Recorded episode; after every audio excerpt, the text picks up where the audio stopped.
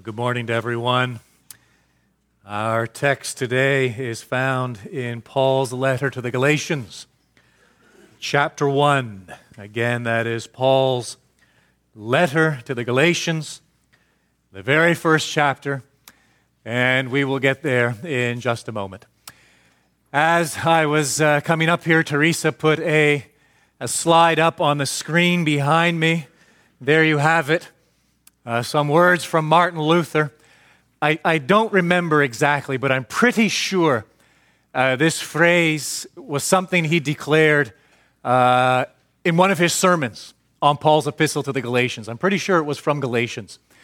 And he declared the following We hold that man is justified through faith.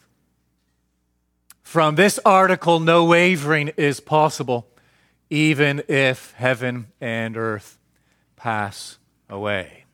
And so the Protestant reformer, Martin Luther, proclaimed that statement, made that statement 500 years ago, more or less, give or take a decade.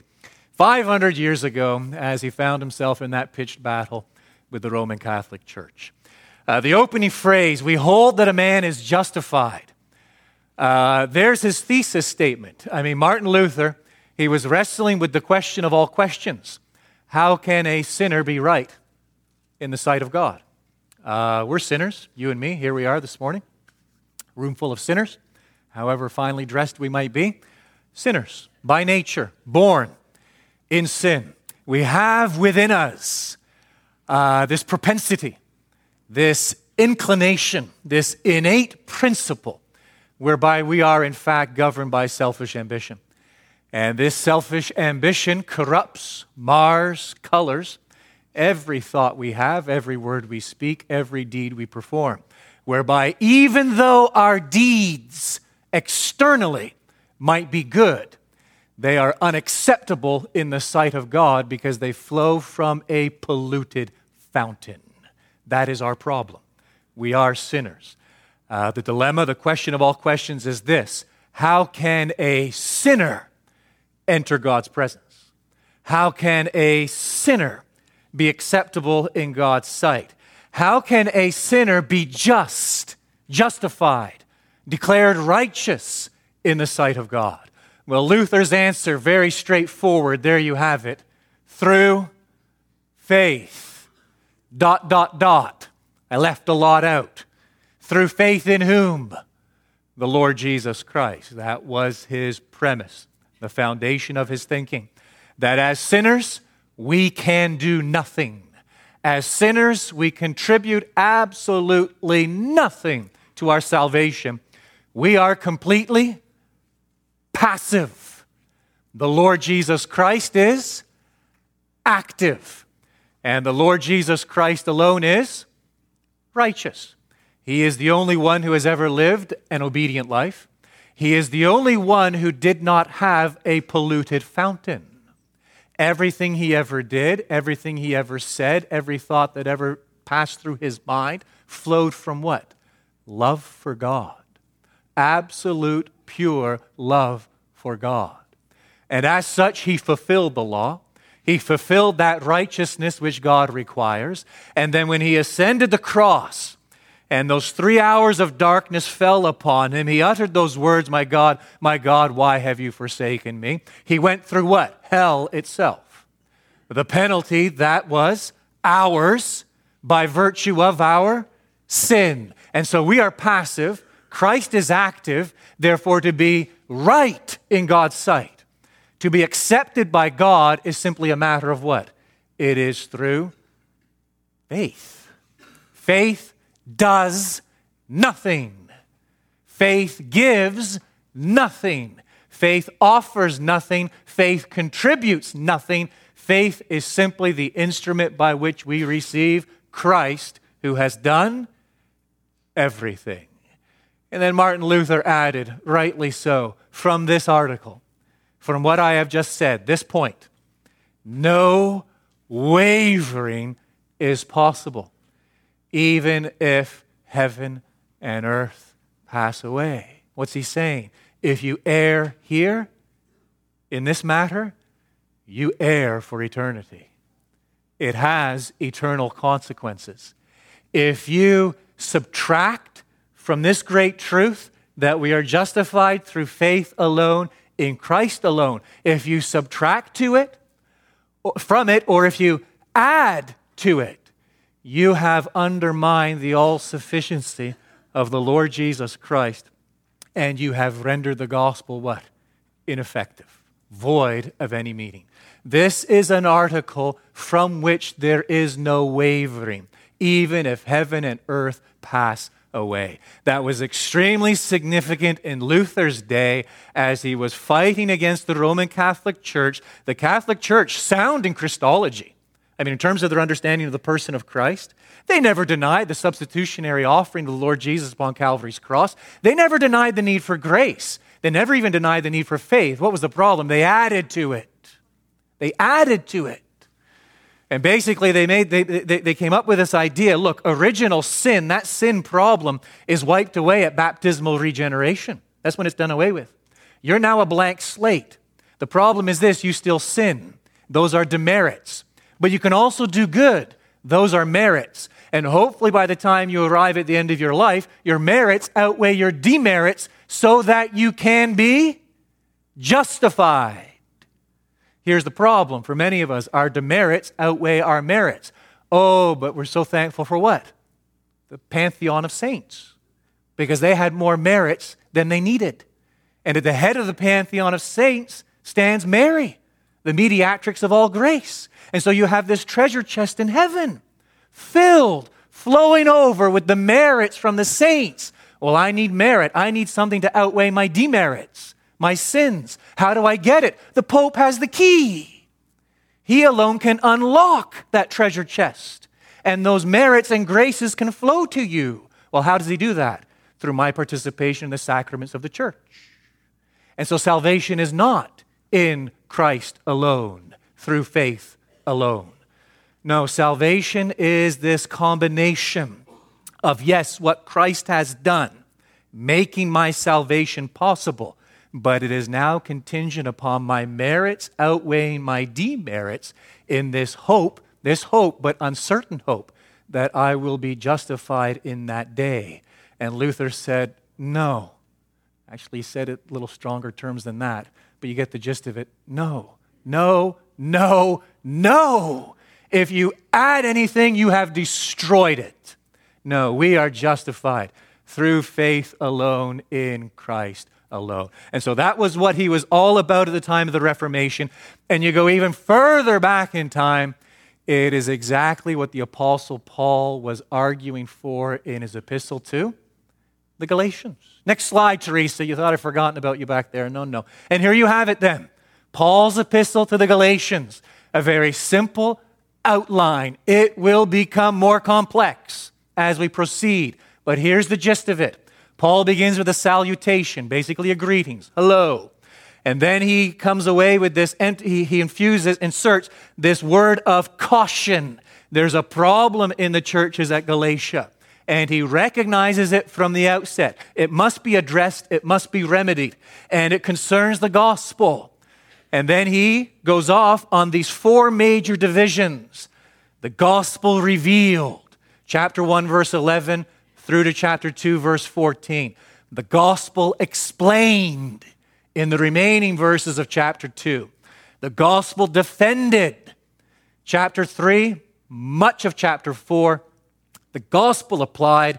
The remainder of chapter 4, all of chapter 5, into chapter 6. And then he repeats different words, but saying the same thing his word of caution as he brings his epistle to a close. And then finally, a benediction. Well, two Sundays ago, we began with what? The salutation. And in that salutation, we noted that Paul, right from the outset, identifies a couple of problems in the churches at Galatia. You see, things had started well. We can go back and we read of this in the book of Acts. His missionary journeys had gone very well, despite the opposition, despite the persecution despite those Jews who were opposed to what Paul was proclaiming. Paul preached the gospel in the midst of it all, all the turmoil. People were saved, converted by the Holy Spirit. Churches were established, elders were appointed, the work was flourishing. In Paul's absence, however, false teachers infiltrated these churches in Galatia. And they started to turn the minds of these new believers. And basically, they were making two accusations. Next slide, Teresa. Here you have them. They were questioning the authority of Paul's mission. Is he really an apostle? Or is he some kind of second rate apostle? Why should we listen to him as opposed to those who are now with us in our churches? And they question the accuracy of Paul's message. Maybe he's got it wrong. And so in the salutation, Paul acknowledges these two issues. And the first becomes the focal point of chapters 1 and 2. The second becomes the focal point of chapters 3 and 4. So the salutation, that's what we looked at a couple of Sundays ago. Today we move on and we come to his word of caution. You can take the slides away, Teresa. We're finished with them. We come now to Paul's epistle to the Galatians. We pick up his writing in the sixth verse, and I'll read as far as verse 10. I am astonished that you are so quickly deserting him who called you in the grace of Christ and are turning to a different gospel. Not that there is another one, but there are some who trouble you and want to distort the gospel of Christ. But even if we, or an angel from heaven, should preach to you a gospel contrary to the one we preach to you, let him be accursed. As we have said before, so now I say again if anyone is preaching to you a gospel contrary to the one you received, let him be accursed. For am I now seeking the approval of man or of God? Or am I trying to please man? If I were still trying to please man, I would not be a servant of Christ. Right back to the sixth verse I am astonished. This is astonishing because when you turn to any of Paul's epistles, other epistles, you will discover that immediately following his greeting, he always inserts what? A word of thanksgiving. He's not thankful for this bunch. He's got nothing to thank God for. There's his intro. He touches on the two issues before him that he's going to go after. He's going to go after. He comes right then to the sixth verse, having given his greeting no word of thanksgiving, but a word of bewilderment. I am astonished. I am dumbfounded. I am shocked. I am absolutely floored. Why?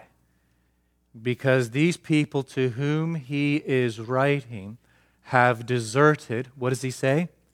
Him who called you in the grace of Christ, and they are turning to a different gospel. That word desertion is fascinating. Literally, it means to bring to another place. Figuratively or metaphorically, it means to switch sides in an armed conflict. So we just celebrated July 4th, right? War of Independence. It would be like Washington joining the British. How alarming that would be. What a turncoat he would be. Uh, to desert our side, go to the other side. Well, that is the, the, the idea here. That is what is being conjured up by his use of this word. I am astonished that you are so quickly deserting him. You are abandoning. You're playing the turncoat. Him who called you in the grace of Christ and are turning to a different gospel. Four things I want us to notice about his astonishment. Here's the first He's astonished. Why? Because of the quickness of their desertion. I'm astonished that you are so quickly deserting. The quickness of their desertion. Those words, so quickly, there's an echo, there's a ring to them. They echo, I believe they echo, an incident in the history of the nation of Israel. Uh, you'll recall the Israelites are gathered at the foot of Sinai, right? Um, God has brought the 10 plagues upon Egypt. They've seen them, they've witnessed, they've just witnessed them. uh, the plagues culminating in the death of the firstborn. So they've just seen all of these miracles in their midst with their own eyes. Uh, God has led them out of the land of Egypt. He's, he has parted the waters before them, divided the sea, right? That they might cross on dry land. They've seen it, just seen it, just witnessed it.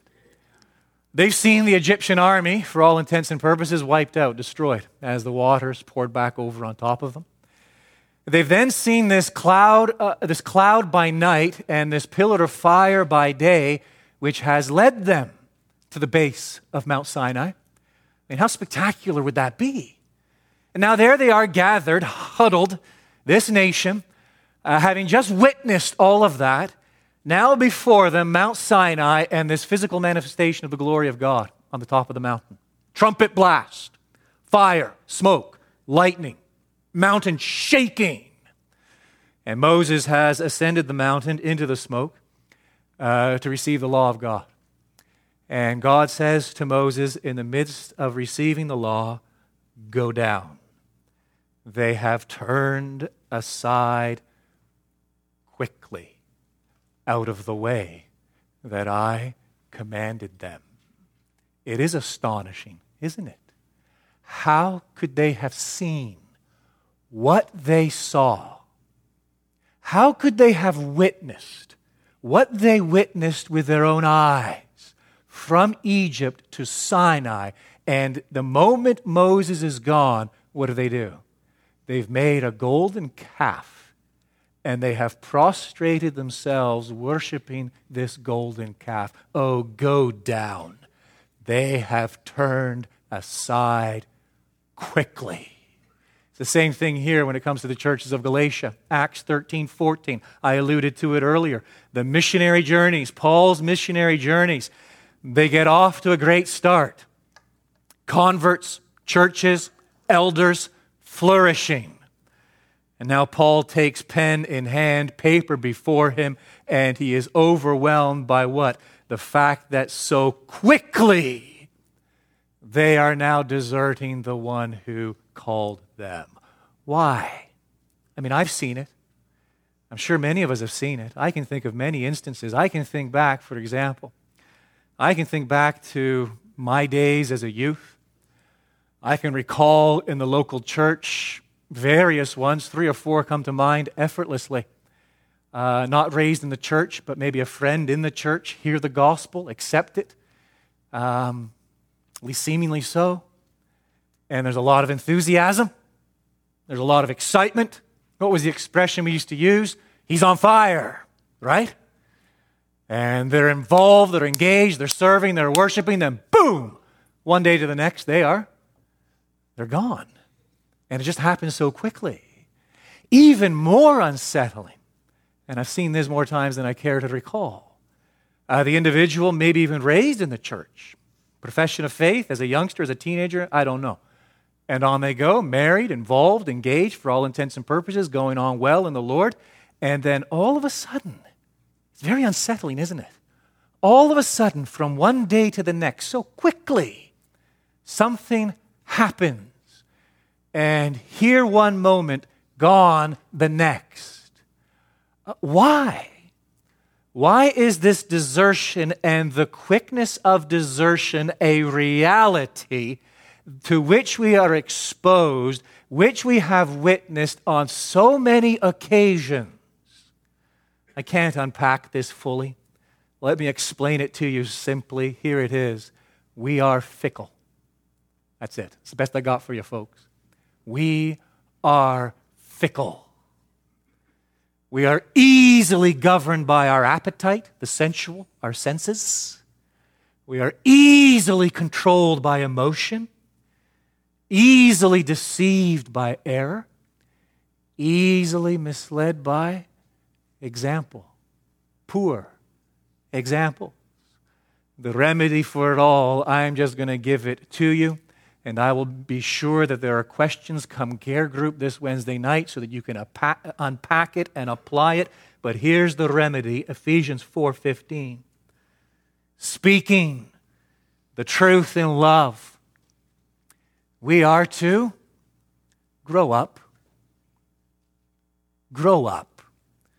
we are to grow up, we are to mature in every way into Him who is the head, into Christ. That is the only remedy for fickleness. There's the first thing I want you to notice the quickness of their desertion. Second thing I want us to notice the seriousness of their desertion. Sixth verse I am astonished that you are so quickly deserting him who called you in the grace of Christ and are turning to a different gospel. They are deserting or they are abandoning three things. I want to tackle them backwards. Here they are. Firstly, they are deserting the gospel. They are turning to a different gospel, says Paul at the end of verse 6. A different gospel. That's how it is presented by these false teachers. We have a different gospel for you. Paul corrects it in verse 7 not that there is another one, there really isn't another gospel. Any other gospel is a false gospel by definition. Therefore, they are deserting the gospel. What is the gospel? He's just explained it back in his salutation. He explains how grace and peace, the third verse, they come from God the Father and the Lord Jesus Christ. How? He tells us in the fourth verse, who gave himself. The Lord Jesus gave himself offered himself for our sins. That's atonement. That is a substitutionary sacrifice to do what? To deliver us from the present evil age according to the will of our God and Father. And so salvation from start to finish is a work of sovereign grace. It is something the Father accomplishes for us in His Son, the Lord Jesus, and is a gift we simply receive through faith. You are now deserting that gospel. The Galatians are adding to the gospel, whereby the gospel is no longer a divine gift. It has become, in their estimation, a human achievement. Moving, secondly, not only have they deserted or are in the midst of deserting the gospel, but they are deserting the grace of Christ. You are so quickly deserting him who called you in the grace of Christ. The gospel that you are now believing the gospel in which you have made these additions to what it means to be justified in the sight of God, whereby the gospel is no longer based on Christ but based on human achievement, please understand that you are distancing yourself from God's grace. You see, you may have it right, and this, this is perhaps one of the most frightening things in Paul's epistle to the Galatians. Actually, let me reword that. One of the most frightening things in Paul's epistle to the Galatians is what he does not say. He doesn't go after them because they're worshiping or have a false notion of who Christ is. He has no issue with their Christology, it's sound. He never says, Look, you're denying Christ's work on the cross. They're not, they don't deny that. He died for sinners on the cross. They're not denying that. He never takes task with them because they are downplaying or dismissing the importance of the resurrection. The, the, these individuals in these churches in Galatia or are orthodox on many, if not most, close to all of the essential points to the Christian faith. What is the problem? They've added to it. There is nothing wrong with what they believe, right? The, the major tenets of the faith. The fact is this they have added works to it, whereby the gospel is now contingent upon human achievement, and in so doing, they have distanced themselves from grace. It's like if you take a refreshing beverage. There you have it, a glass of water, cool, crystal clear, uh, ice in it, there it is. It's great. There's nothing wrong with a glass of water you add one tiny drop of poison, it doesn't matter how pure that water was. It doesn't matter how healthy that water was. It does not matter how refreshing that water was. The water is now what? It is corrupt. They have corrupted the gospel by their addition. Paul makes it very clear when he arrives at the fifth chapter, fourth verse. You are severed from Christ. You who would be justified by law, you have fallen away. You have deserted. You have fallen away from grace. Here's the third thing from which they are deserting, and most seriously, God Himself. I am astonished that you are so quickly deserting Him who called you in the grace of Christ and are turning to a different gospel. The Galatians are deserting God, the God who called the world into existence, the God who raised Christ from the dead, the God who proclaimed forgiveness of sins through the apostles' preaching. They are distancing themselves from the one true living God. Third thing I want you to notice is the cause of their desertion. We're now into verse 7. Not that there is another one, that is another gospel. That's what your false teachers would like you to believe. But there are some, here's the cause now. There are some who, they do two things, who trouble you. There's the first, here's the second, and want to distort the gospel of Christ they trouble you. It literally means to agitate. Agitate. I can recall as a youngster my mother doing the washing and having washed the clothes, she had a front loaded, front ended dryer with the glass door. Anybody? Yeah? Yeah, believe me, she did. And in went the clothes, and she would put that thing on. And I could remember being mesmerized. I don't know why, but mesmerized, sitting there watching this thing as the clothes spun around, all agitated. Agitated. And that's the idea here. Uh, these false teachers, some who are now in your midst, I want you to understand that you are deserting because they are leading you down that path. Uh, they are doing so by stirring you up. They're agitating you. They are troubling you. And then he adds what? They want to distort the gospel of Christ. That's their goal. Uh, subconsciously, consciously, unwittingly, wittingly, open for debate, really and material, because the result is the same. They are distorting, corrupting the gospel of Christ. It's a little bit like the media, right? Fake news. It's pretty much all fake today, isn't it? You just, you just can't believe anything. It's all politically driven, it's all agenda driven. And what is the goal? It is to convince you of something. It is to get you on someone's side. It is to rally support. It is in order to meet some sort of hidden, many times not hidden, agenda. It's the uh, same idea here. They are distorting the gospel of Christ. And one commentator remarks these two really do go together. They trouble them, they want to distort the gospel of Christ. These two go together. To tamper with the gospel is always to trouble the church. You cannot touch the gospel and leave the church untouched because the church is created and lives by the gospel.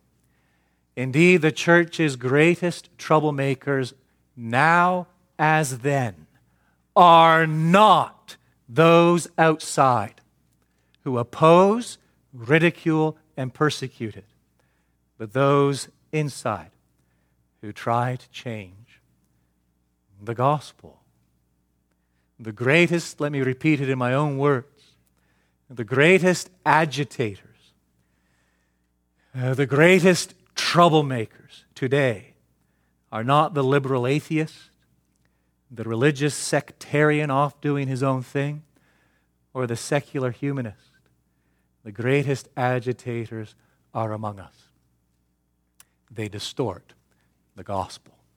Here's what it probably sounded like. This is a bit bold on my part, but here's what it probably sounded like way back when in Paul's day. All right, a little bit of sanctified imagination here. A letter received by the churches at Galatia from some of these false teachers. Dear brothers in Christ Jesus at Galatia, we've heard of what God has accomplished in your midst through Paul. You've turned from paganism, praise God. You've turned from idolatry. Can I get an amen? You've turned to the living God through his Son, Jesus Christ. This is wonderful news. But we come from Jerusalem, where the church began. And we want to inform you that Paul's teaching is lacking in a couple of areas. We are not suggesting for one moment that he's spreading heresy. Our issue is with what he does not say. He isn't preaching a full gospel. Has he spoken to you of circumcision? Hmm? Has he spoken to you of the importance of the Mosaic law? We doubt it. We have noticed that he is particularly weak in these areas. And yet, your observance of these things, the Mosaic law, is necessary in order for you to be a part of the new Israel and to reach a higher level of spirituality. This is the gospel in its fullness. And this is the gospel we preach. We pray God will open your eyes to see the truth of what we are saying. I don't think I'm far off the mark. I think that was the gist of what these believers were hearing and what they were being fed by these false teachers. That was then, this is now. What would that letter sound like today? Here it is. Dear brothers in Christ Jesus at Grace Community Church, We've heard of what God has accomplished in you, how you believe in Christ's substitutionary sacrifice, and how you've received God's gift of salvation through faith in Christ. This is all good. We applaud these things. But there's more. You must live a certain way. You must have a particular spiritual experience. You must adhere to a specific child rearing methodology. You must embrace political activism. You must embrace social engagement. You must give this amount to the church. You must serve in this way. You see, there's much more to the gospel than you realize. You're missing something. And this something is a determining factor in your standing before God. The fact that you don't see it tells us that perhaps you aren't really saved. We pray God will open your eyes to see the truth of what we are saying. Martin Luther, shall we hear from him one more time? As he dealt with this very thing in his own day. He quipped, following statement, middle of a sermon, if the devil, oh, he blames a lot of things on the devil, rightly so. If the devil cannot ruin people by wronging them or persecuting them, he will do it by improving them. Pardon me? I need to repeat it, don't I? If the devil cannot ruin people by wronging them or persecuting them. He will do it by improving them. Meaning what? Well, aren't we supposed to improve? We're supposed to grow, aren't we not? We're supposed to grow in the grace and knowledge of the Lord Jesus Christ. Uh, we are supposed to grow up in all things into Him who is the head, even Christ Jesus. We are to abound in the fruit of the Spirit. All of that is true. We are to serve in this way. We are to get involved in that way. Uh, we are to seek to obey the revealed will of God as, as declared in His most holy word. True, true, true, true, and true. But what's our problem? Far too often we will take these things and we will turn these things into identifiable markers. And we will convince ourselves, yes, justification by grace alone, through faith alone, in Christ alone. But there is something else in my life that has set me apart. There is something else in my life that I am doing in particular, or that I understand, perhaps others don't, something I have embraced, something I'm buying into. There is something about me that is different. That when it is all said and done, is a contributing factor when it comes to God's favor toward me. It is in addition to the gospel. And by adding that little something, what have we done? Perhaps even without even realizing it, we have deserted from the gospel we have undermined the all sufficiency of Jesus Christ our Savior. We are justified by grace alone, through faith alone, in Christ alone. You add anything to that. I don't care how good it is. I don't care how small or how big or how seemingly innocent it appears. And it might be a very good thing in and of itself. If you are adding anything to that in your inner man, whereby you are thinking, no, no, no, no, this is part of the gospel. And doing this or thinking this or believing this, no, this is part of it. And, and this ultimately is the reason God shows and extends favor toward me you have actually undermined, if not outright destroyed, the gospel. Oh, dear brothers in Christ Jesus at Grace Community Church, what would the Apostle Paul say to us today?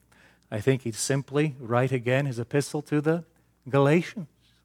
And he would exhort us to understand look, the gospel I preach to you is the only gospel. Grace, grace, grace. If you add something to it, you turn it into a different gospel, which really isn't the gospel. It is a distortion. It brings us to the fourth point. Fourth thing I want you to notice the result of their desertion. Eighth verse.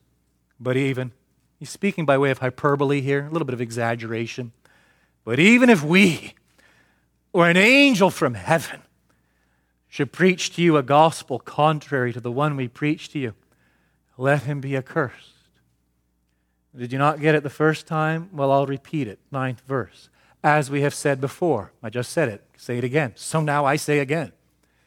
If anyone is preaching to you a gospel contrary to the one you received, let him be accursed. I try to think through things before I say it to make sure they don't, they don't cause um, needless scandal or upset people. So I have thought this through. It's not on the fly or off the cuff.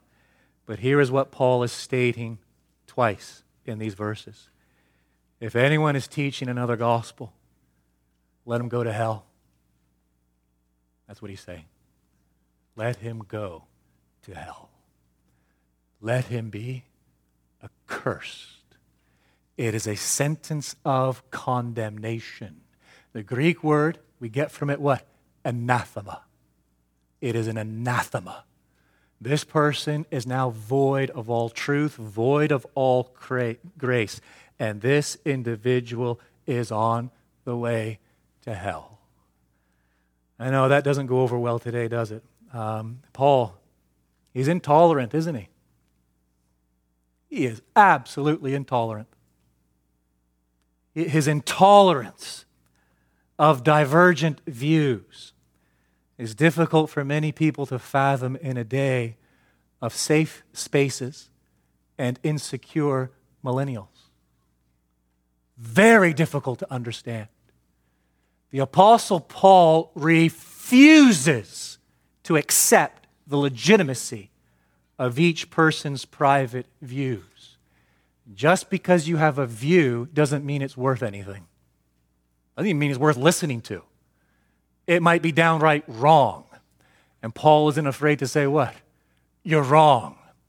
And if you err when it comes to what exactly the gospel is, what it means to be justified by grace through faith in Christ, there is nothing left for you but the curse of God. To desert the gospel is to turn our back on God's grace in Christ. What is left? The consequence for believing anything but the gospel is hell. It is to hear the Lord Jesus utter these words on the judgment day Depart from me, for I never knew you. Terrible, isn't it? it does not go over well in our society. Um, not go over well in our day and age. But for the Apostle Paul, um, it is black and white, night and day, truth and error, right and wrong. That's it. For the Apostle Paul, there is a narrow way and there is a broad way. And the narrow way and only the narrow way leads to life and justification. The broad way leads to death and, and destruction. The accursed become the object of God's wrath as he hides his compassion and tenderness for all eternity. How terrifying.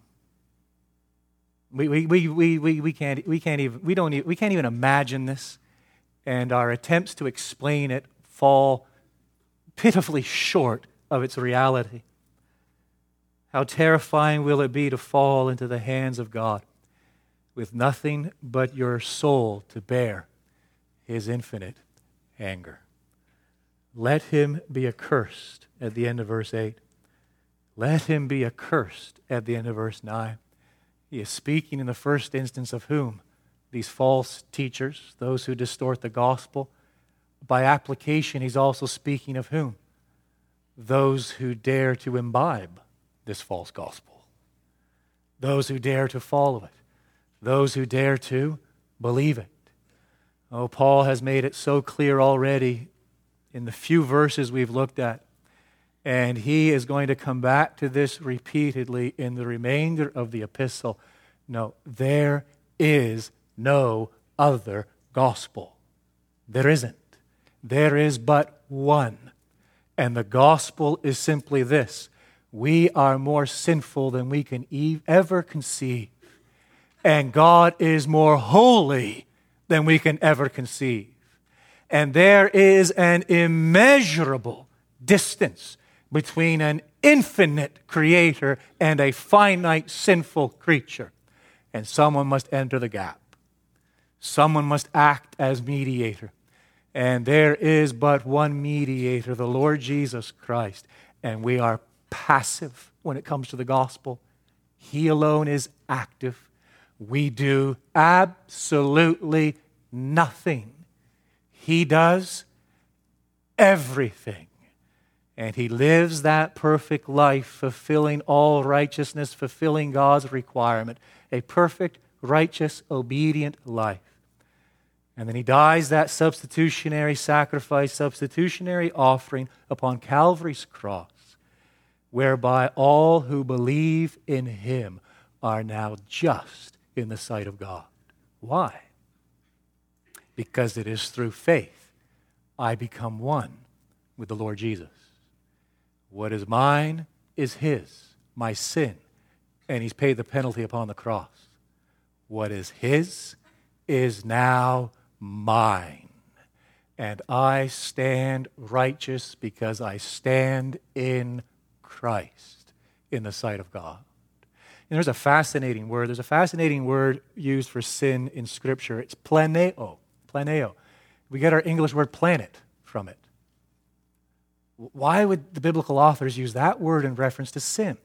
Because they viewed the planets as kind of wandering through the universe, through space, through the solar system. And they understood, they understood clearly that back in the garden, Adam and Eve, as created in the image of God, innocent, by virtue of their fall, expelled, by virtue of their rebellion, run out of the garden. And ever since then, man has been wandering east of Eden. It is paradise lost. And we are like planets wandering aimlessly through the universe. Oh, but the last Adam has come, the Lord Jesus Christ. And the Lord Jesus Christ has accomplished what Adam failed to do.